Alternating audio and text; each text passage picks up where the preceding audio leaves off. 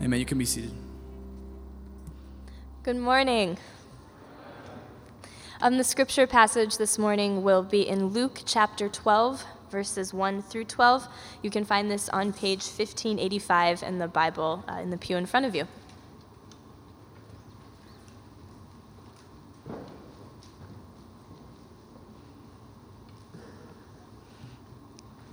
Luke chapter 12, verses 1 through 12. Meanwhile, when a crowd of many thousands had gathered so that they were trampling one another, Jesus began to speak, first to his disciples, saying, Be on your guard against the yeast of the Pharisees, which is hypocrisy. There is nothing concealed that will be disclosed, or hidden that will not be made known. What you have said in the dark will be heard in the daylight, and what you have whispered in the ear in the inner rooms will be proclaimed from the roofs. I tell you, my friends, do not be afraid of those who kill the body and after that can do no more.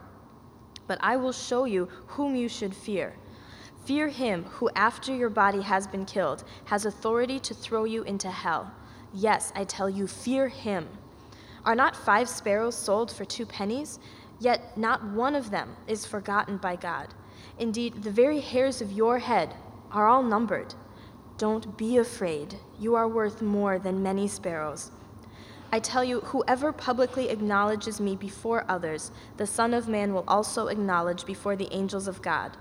But whoever disowns me before others will be disowned before the angels of God. And everyone who speaks a word against the Son of Man will be forgiven, but anyone who blasphemes against the Holy Spirit will not be forgiven. When you are brought before synagogues, rulers, and authorities, do not worry about how you will defend yourselves or what you will say, for the Holy Spirit will teach you at that time what you should say. Thanks, Becca. Hi, High Point. How are you guys doing? You're doing good. Good. I'm doing great. The Cubs are in first place in the NL Central, and uh, Anybody who thinks the Brewers are going to win is a liar and the truth is not in them. No. no. uh, I'm a big baseball fan, and it, uh, it's just fun to see uh, a team that's been on a 100 year slump have actually played good baseball a couple years. Uh, good to see you. My name is Lloyd. I'm uh, one of the pastors on staff here at High Point. We're going to continue in our series in the Gospel of Luke um, today by looking at uh, the text that was just read by Becca, Luke 12, um, 1 through 12. Whom shall I fear? When I was a kid growing up on the west side of Chicago, um, middle class uh, neighborhood, uh, lots of good families, working class neighborhood. Uh, and uh, my family had five kids and uh, ra- range from, you know, babies to like teenagers. And uh, there was another kid next door, uh, Terry Smith. And the Smiths had like five or six kids, like we did, but uh, Terry was a bully. And Terry, in particular, Terry bullied me. And uh, now that I'm older and was able to make it through that bullying period, I'm thankful because I learned some things. But at the time, it was really tough. I was afraid of, of Terry. And I think the fear of man can do uh, at least uh, three uh, things. It, can have an impact on you in at least three ways. Uh, um, in my case, it gave uh, Terry power over me. When I would, in, in, those days, we didn't have play dates. This was preceding play dates. Play date was to go in, in the front area and play football or any number of games with kids your age, or go into the alley or walk down to the park. We created play dates. And that's during those play times that that's when Terry would bully me. Lord, he'd be, you know, he'd just flinch and I would be, you know, quaking in my boots. And sometimes he'd actually hit me. And, and, and so what, what that did for me is I would, um, uh, I would be worried about the next day. Think about this, you know, um, the effects of bullying is kind of well known and, and, documented, and teachers are told to be on guard, and administrators. But that, back in those days, it was like, you know, you handle that stuff yourself. And so, but for me, the, the handling was that I was just worried about the next day. I was concerned about the future. Um, the second thing is I lived with a bunch of anxiety and doubt, right? And so I never knew. Like we could be playing, I could be playing with Terry one minute, and then all of a sudden he might take a swing at me or something. And you know, I was I was afraid to fight back, and so I had this anxiety. I, I doubted myself. I felt like a coward, right? And and I was raised in a, a Christian home. I was uh, in the church, and I had heard that that God was a defender of the weak. But somehow, in that fear of man, I, I forgot all of that. And I think it would have been easy now, thinking back on it. I could have talked to my dad, and maybe he could have talked to Mr. Smith. They were pretty good friends. They might have been able to talk that thing through, right? Or I could have talked to my older brother and said, hey, Lawrence, why don't you go beat him up? My brother could fight, man. but I wasn't, I, I, was, I was clouded to the right cor- correction by my fear. My, my, fear had me clouded, my fear had me uh, bound. And, and, and, in a real sense, of a fear of man is an idol. And so I had more fear over Terry than I had over doing what was right or good or true. And that's what fear does to us. And in, in Luke 12 and 4, uh, Jesus, uh, the heart of this passage, he says this He says, I tell you, my friends, don't be afraid of those who can kill the body, that is, men. The worst they can do is physically kill you. He said, Don't be afraid of them, but be afraid of the one that can do more after that, i.e., be afraid of the God who judges at the end who will enter into eternity, he says.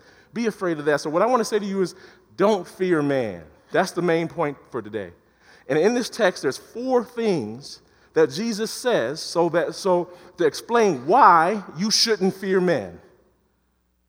No men, not your dad or your mother, not your boss, those who try to abuse you, no fear. seek God. Four reasons. God says this He says, God makes everything known. He makes things clear about what the truth is so that He can hold every person accountable. I'll, talk, I'll have a lot to say about that in relation to how I think that's playing out in the modern times right now.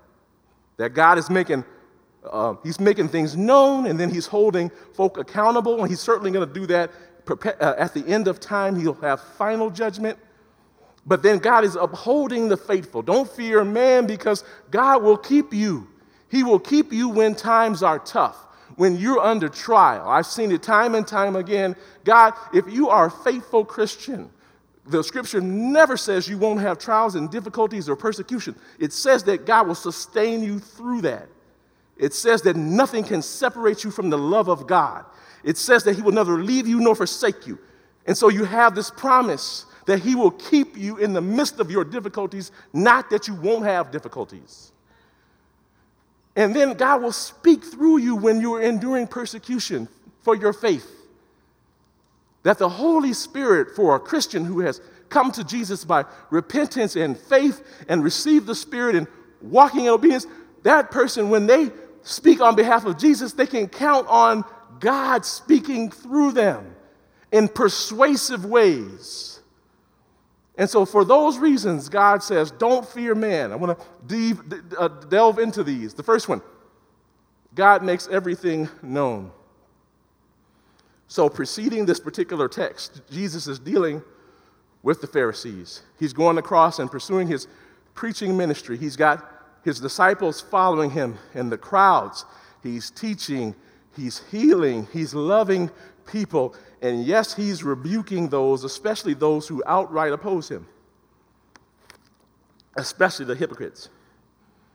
The leaders of the people who looked clean and powerful and godly on the outside, but inside they were wretches and they were had wicked hearts. He says this in Luke 30, uh, 11, 37 through 39, when Jesus had finished speaking, a Pharisee invited him to eat with him. So he went in and reclined at the table. Listen, don't be afraid to go and speak to the enemies of the faith. Jesus was a friend of sinners. You should, and I should be too. We should go into their houses and we should love them. And in these cases, these religion, religious leaders. They knew the scripture like Jesus knew the scripture. They, they had a higher level of accountability. So he actually rebukes them. He says this, but the Pharisee was surprised when he noticed that Jesus did not first wash before the meal like their, um, it was their right. It was the, what, as what the traditions were to wash in certain ways, and Jesus didn't follow their traditions, and they were, they were like, that means he's unrighteous. And he says this The Lord said to them, Now then, you Pharisees, you clean up on the outside but inside, you're full of greed and you're full of wickedness. You love money. You um, won't help your brothers understand and apply the scriptures. You're full. You, you love the prominent places at the feasts. You love power and prestige, but you don't love the lowly. And when you see a sinner, you jeer at them as, a try, as opposed to trying to help them onto their feet. That's what Jesus is talking about here. You're, you're full of greed and wickedness on the inside. And a crowd is, uh, is established, and many thousands had come and gathered with him, and they were trampling on each other. And Jesus began to speak first to his disciples, this big crowd, Pharisees, uh, much of the surrounding area of Hebrews. He's speaking to this crowd, and he says to his disciples, Be on your guard against the yeast of the Pharisees. You know, hypocrisy and lies and wickedness spreads. That's why we got to watch our company, the people that we hang out with. Now, listen, I can come and witness to them, but they're not going to be my spiritual friends. I can hang out with the, with the non Christians, right? But I'm not going to take them into my confidence. I hang out with the Christians, I talk to them, but their words I'm not going to imbibe, right?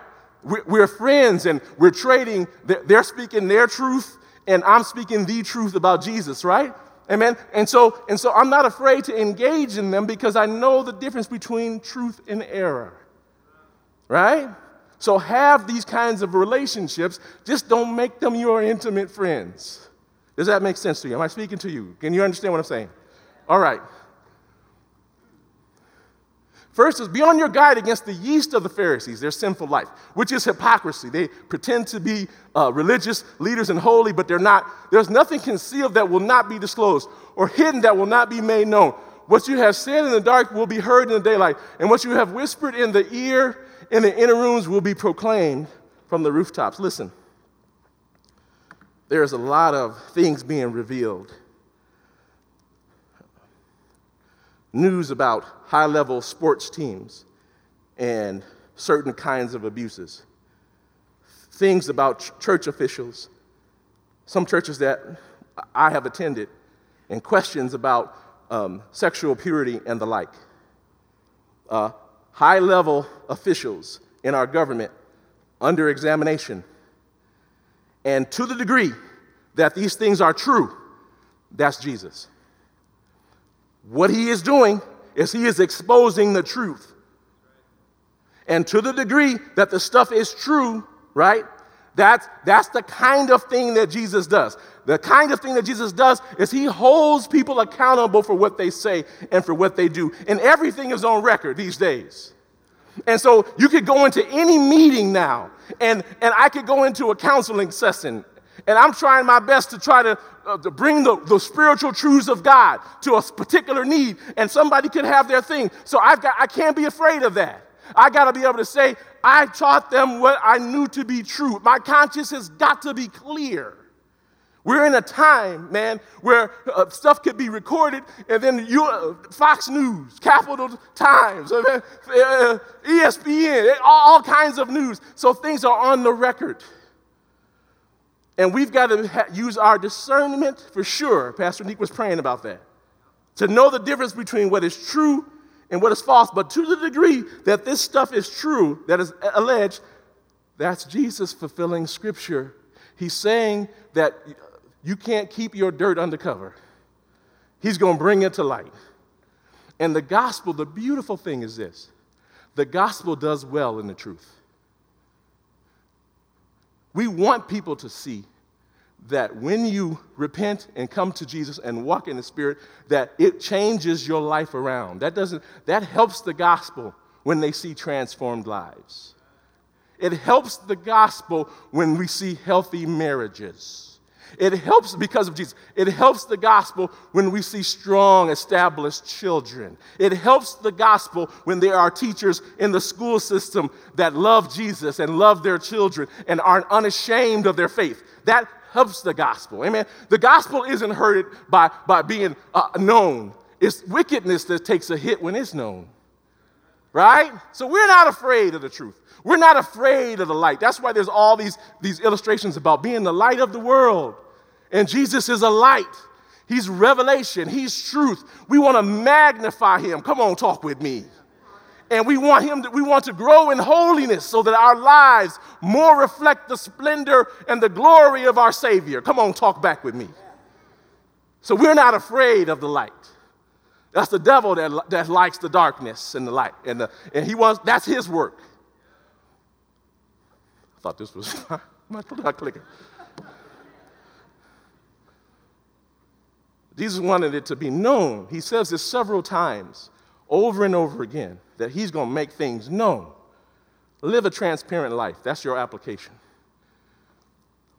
There is a uh, business parable I want to share with you about the fact that God makes things known. He walks in truth. There is a, a business blog called After Two Tricks. It's done, written by a, a young man named Naveen Kumar. He writes this uh, story. I want to tell you the story. Business parable. The CEO of an established and well respected company. He's older and he's about to retire.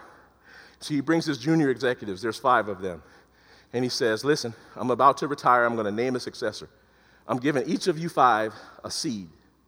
And what I want you to do is, I want you to take this seed, I want you to plant it in soil, I want you to nurture it. And at the end of a year, we're going to judge the results on, on the flourishing of these seeds, on what you do with these seeds. At the end of that, that five year period, I'm going to determine the CEO. So these guys, they take it out, man, we're, we're, we didn't think that we were on the track to be CEOs. There's higher level people. This is a, what an awesome opportunity. They take this, they buy potted plants, they, they get the fertile soil and they sunlight and water, and, and then within a few weeks, four of the five, their plots are growing. And they're posting stuff on Facebook and Instagram. Look at my, look at my plant, right? And this one guy, he's just not, whatever he does, he replants, it's not working. He, he waters, it's not working. He, he has his talks to his wife, who's a gardener, nothing. Months go on. The, his peers are, are, are bragging about how things are going and so forth, and he's got nothing. So it gets to the end, and his wife talks to him. He's embarrassed. He comes to his wife and says, Look at this pot. I got, I got nothing. I've been working at this thing hard. And I, I got to go in and we got to give an accounting to the CEO. I'm just not going to go into work. You know, she says, you got to do the right thing. You got to go in there and tell them what happened. So he, indeed, he goes in. And the four other executives come in with these flourishing plants. And then he barely, he won't even come to the front. He stands in the back, head down. And the CEO sends someone around to talk to him and grabs him, brings him to the front. He thinks, oh, he's going to fire me because I've done nothing with this seed. And, and he has him stands up and says, Jim, I want you to uh, I want to uh, announce today that I'm appointing Jim the CEO of our company. And the four other folks are sitting there astounded. They're like, look at what we've done. How in the world can this one who did nothing with the plan be the CEO when we've, we got, look at this flourishing stuff? And the CEO goes on to say, I gave all five of you seeds that were boiled, they were dead, impossible to, for anything to grow. And one of you came back and told the truth, that is, you couldn't grow it, and the other four of you were liars. Jim, is the next CEO. Now, listen here, listen here. Jesus is wiser than all. I love business. I, I spent years working in it. I love CEOs and all that junk, right? But here's the deal He's got wisdom and knowledge that surpasses human wisdom. And He makes everything known in its season so that He can hold every person accountable, which is the next point. God holds every soul accountable. Luke 12, 4 and 5. I tell you, my friends, don't be afraid of those who will kill the body, and after that, they can't do anymore. But I will show you whom you should fear. Fear him who, after your body has been killed, has authority to throw you into hell. Yes, I tell you, fear him. Luke 12 and 10 says this we're talking about how Jesus judges. We're talking about how the God Father, Son, and the Spirit, how they have power and authority to judge. I'm talking about final judgment. I'm talking about what's going to happen to your soul. And everyone who speaks a word against the Son of Man will be forgiven. So I'll preach and Nick will preach, and some folks, non Christians, will hear, and they say, I don't believe that. And they'll, they'll leave. And, but, but maybe next time they can come back by the grace of God. He'll convict and open their hearts and they'll receive the word. Anybody that says a word against the word of God or Jesus, they can be forgiven. But anyone who blasphemes against the Holy Spirit will not be forgiven. Anyone who says, that spirits that Jesus casts out were done by Satan. Anybody that says that the, the weak who was raised to life was done by Satan. Anyone who says that Christian marriages that have been turned around, Christian children who've come to faith and been established in the, in the Lord, uh, w- w- women who live 50, 60 years if, in faith and die with a smile on their face. Anybody that says that that's the devil, that person has a hardened heart and may be irredeemably hardened. That person is in big trouble with the Lord. The Lord is the righteous judge. Now, the Christian doctrine of final judgment may be the most contemptible judgment by the world because it strikes against every bit of humanism and postmodernism. It, it cuts to the core, it's completely opposite to it, right? Because the, the modern person, the secular humanist, believes they can create their own truth. Don't try to put your standards on me, amen. Though there have been established truths, Judeo Christian truths that have established our government and allowed the nation to flourish, they say, don't put that stuff on me. I can create my own truth. And not only that, I can determine my own fate. If I just work hard enough, if I think properly, if I'm disciplined, I can, I can make things happen. And so I, I, refuse any religion that tries to be the final authority. The problem is if that lies up or stands c- completely against what Jesus has said in his word. It, it lines up completely against what Jesus has said he is. So that when I speak of my truth as, op- as opposed to the truth, the way, the life, somebody's a liar. And it's not Jesus. Secondly, they say that I can determine my own fate by my own actions and my own ingenuity. And Jesus says, Behold, I am coming soon, I'm returning, and my reward is with me, and I will give to everyone according to what he has done. What is the work of God? To believe him who he has sent. What is the work of God? The first work of God is faith. Through repentance and faith, there's the gift of the Holy Spirit. Through the Holy Spirit, there's the ability to obey.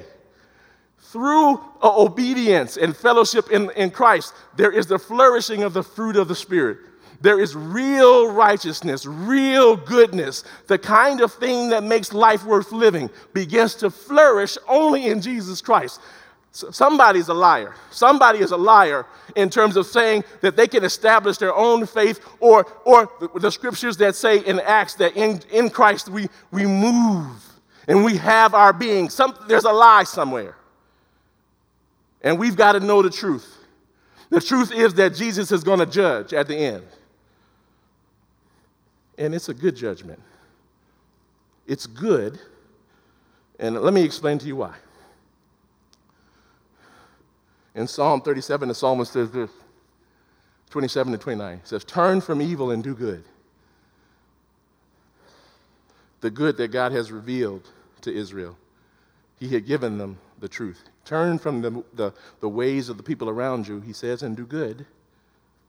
Then you will dwell in the land forever. He said, Then I'll bless you. The Lord loves the just, and he will not forsake his faithful ones. But wrongdoers will be completely destroyed. The offspring of the wicked will perish. The righteous will inherit the land and dwell in it forever. I want you to see this that God loves his children who come to him by faith. And he loves his word was given to us so that our lives would flourish. He loves us, created in his image. His word was given to us so it would flourish. And he loves the person and what is produced by the obedient person and so much so that he will get rid of everything that is against that, everything that is against the person he loves, everything that is against the word that he knows is righteous. He, he must eliminate that so that real righteousness would, could flourish. In my household, I had a, a sibling that really struggled with drug addiction. And when this person was in the household, all kinds of hell broke out in the house. All kind, every manner of hell. Some of you have been with an addicted person. Come on, talk back with me. I'm not the only one that had had a, a, a, chemically addicted people in my house, am I? And so there's hell was in the house. And when the hell would the person would leave, there would be a peace that would come. And in the workplace, there's sometimes troublemakers. And when the troublemakers are dealt with, then there's peace and there's productivity in the workplace. And when David was king, the nation flourished especially when he followed God. Come on, talk with me. right? When he followed God faithfully, the, the people rejoiced. They loved him. They flourished under his leadership. But not with Saul. Under Saul, their armies got waylaid. Under Saul, his righteous son Jonathan got killed. Wickedness destroys a nation. Wickedness destroys a family. Wickedness destroys a church. Righteousness builds a family. Righteousness builds a church. Righteousness builds a nation. If you are a Christian, you and me are in the righteousness business. We must live by truth, know that God holds all people accountable. And the next thing we've got to recognize is this is that God will uphold the faithful. Here's what it says in the text Are not five sparrows sold for two pennies? Yet not one of them is forgotten by God. Indeed, the very hairs of your head are all numbered. Don't be afraid. You are worth more than many sparrows. One of the things I want you to know is God loves you deeply. He is completely aware of your circumstances and your situation. And if you have accepted him by faith, he is on your side. Not just today, but for an eternity, by promise.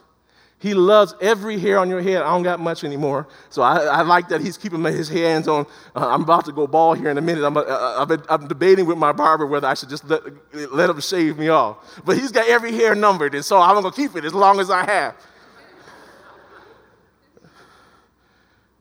he loves me despite my failures, despite my challenges, He loves me forever. He has an unfailing love. If you believe deep in your soul that Jesus loves you, you can stave off the fear man and any other fear. When the eternal, all powerful God is your friend, you can stand up against any enemy. I tell you, whoever publicly acknowledges me before others, the Son of Man will also acknowledge before the angels of God. But whoever disowns me before others will be disowned before the angels of God. God knows who his friends are, He knows who belong to Him.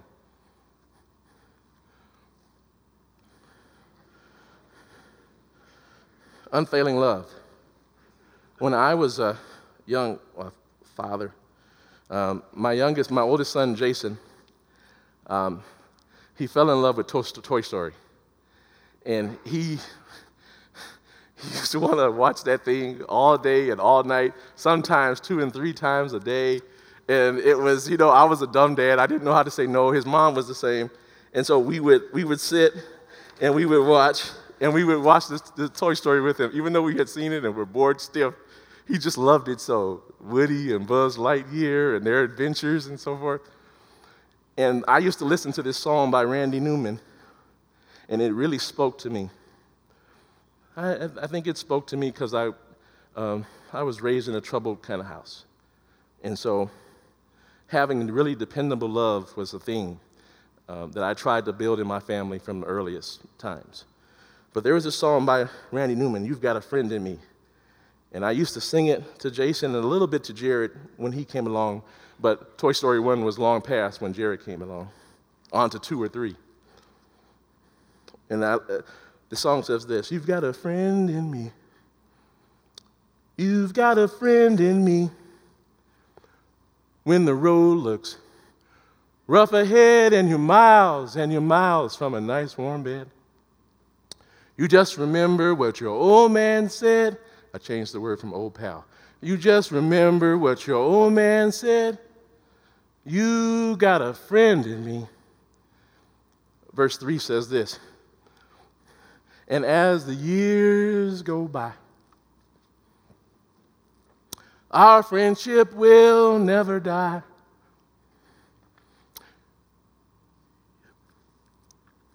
You're going to see both of you.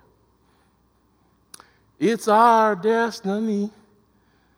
You got a friend in me. Oh, you got a friend in me.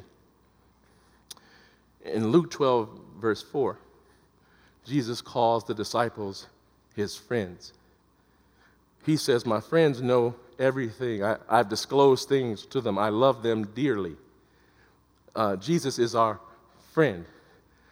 My, my sons go through some difficult times and, and, and, stuff, and with, even with my dad, I would go through difficult times, and my dad would, would chastise me, but, but I always knew that he loved me. Your father, your father in heaven knows that you go through difficult times and makes mistakes, but his love is never failing. His compassions, wifey, are new every morning. Great is his faithfulness. You've got to understand that if you're going to conquer fear. You don't have a chance in hell to overcome fear if you don't believe, if you don't know that you know that you know that God loves you and that He is working towards your good. His word is for your good. His discipline, yes, you do get discipline from a loving father. What, what father, what loving father wouldn't discipline his children so that they would grow in righteousness? Eh, but your heavenly father knows everything. An earthly father does his best. Your heavenly father knows everything and knows how to discipline just appropriately in order to produce fruit in his children. You've got a friend in God. God upholds the faithful.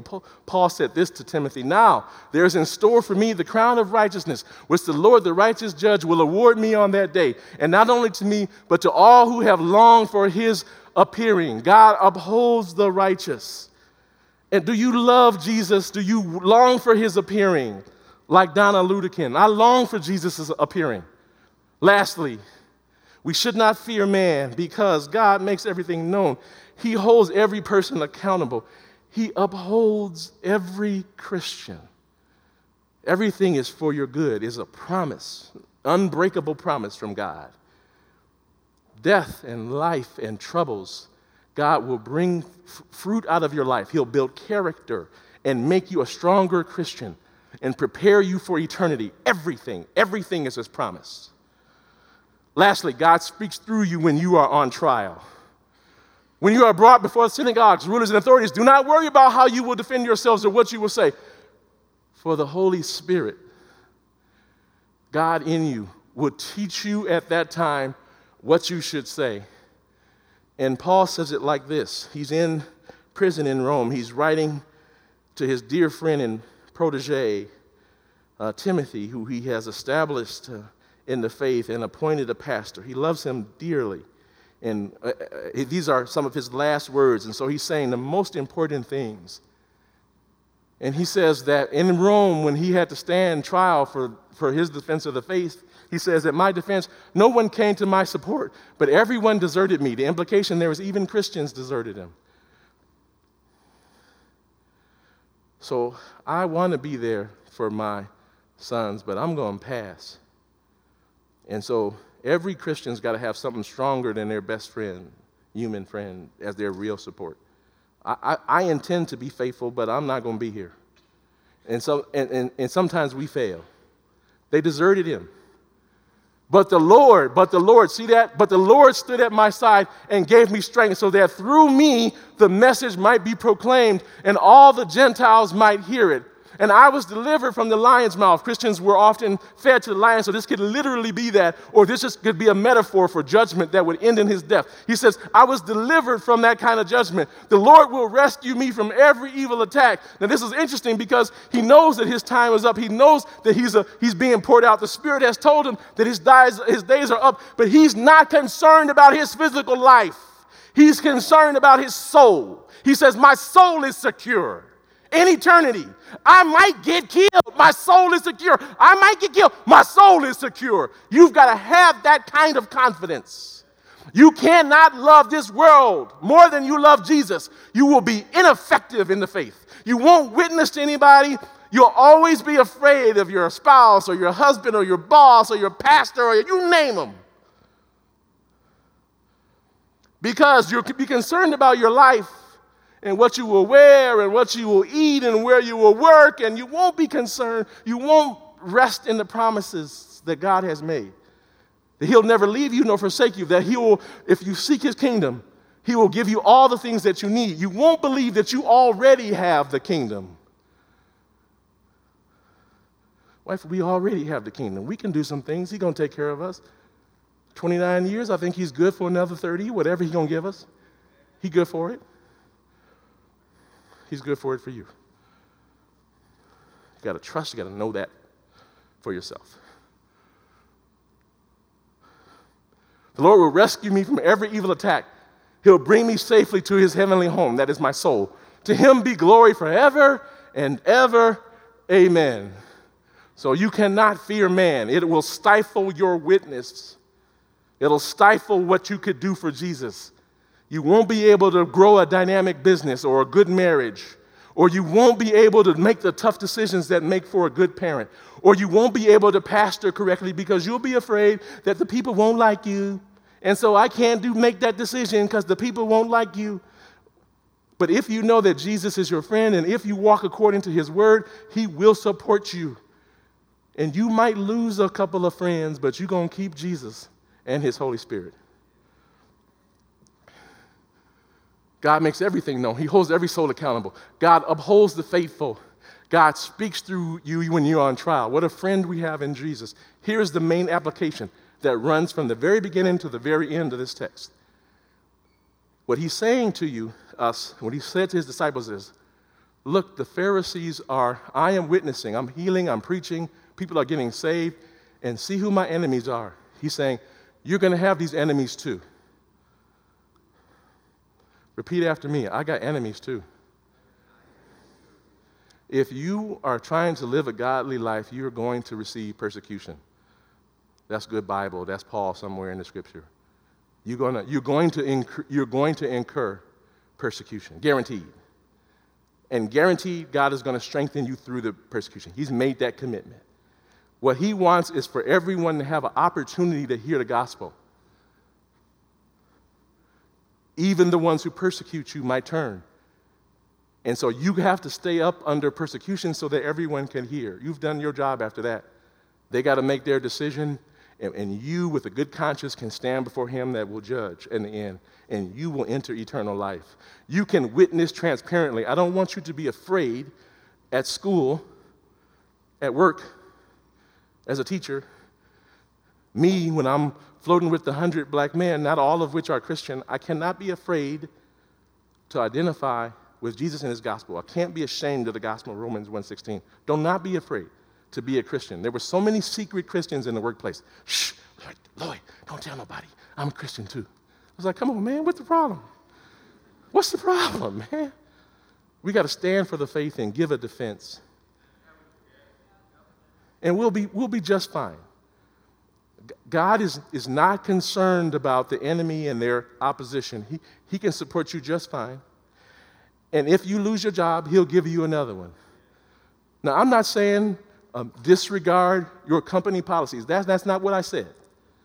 I'm saying walk in the Spirit, be bold enough to see the open doors that God will put before you, and He's going to protect you. I guarantee you, He did for me, and He'll do it for you. Be transparent about your faith. Be bold in your faith, not reckless, but bold. You can do some things in God because, because He's holding the sinners accountable. You, He's supporting. And you can be confident as a Christian. This is something that's taken me years to develop my confidence in Christ, but it's based upon Christ and His Word and my belief that He's with me. And more, maybe more, most important, be dependent. It's good to have boldness and transparency and confidence with humility because it's Christ that works in you, it's not you. Whatever good that would occur, whoever is edified, is through Jesus and his work. Always giving glory to Jesus. Always give glory to Jesus and don't take any of it for yourself. You get those four down, that's the main application. Go out there and be an everyday missionary. God's got your back. Let us close in prayer. Workers team, you can come on.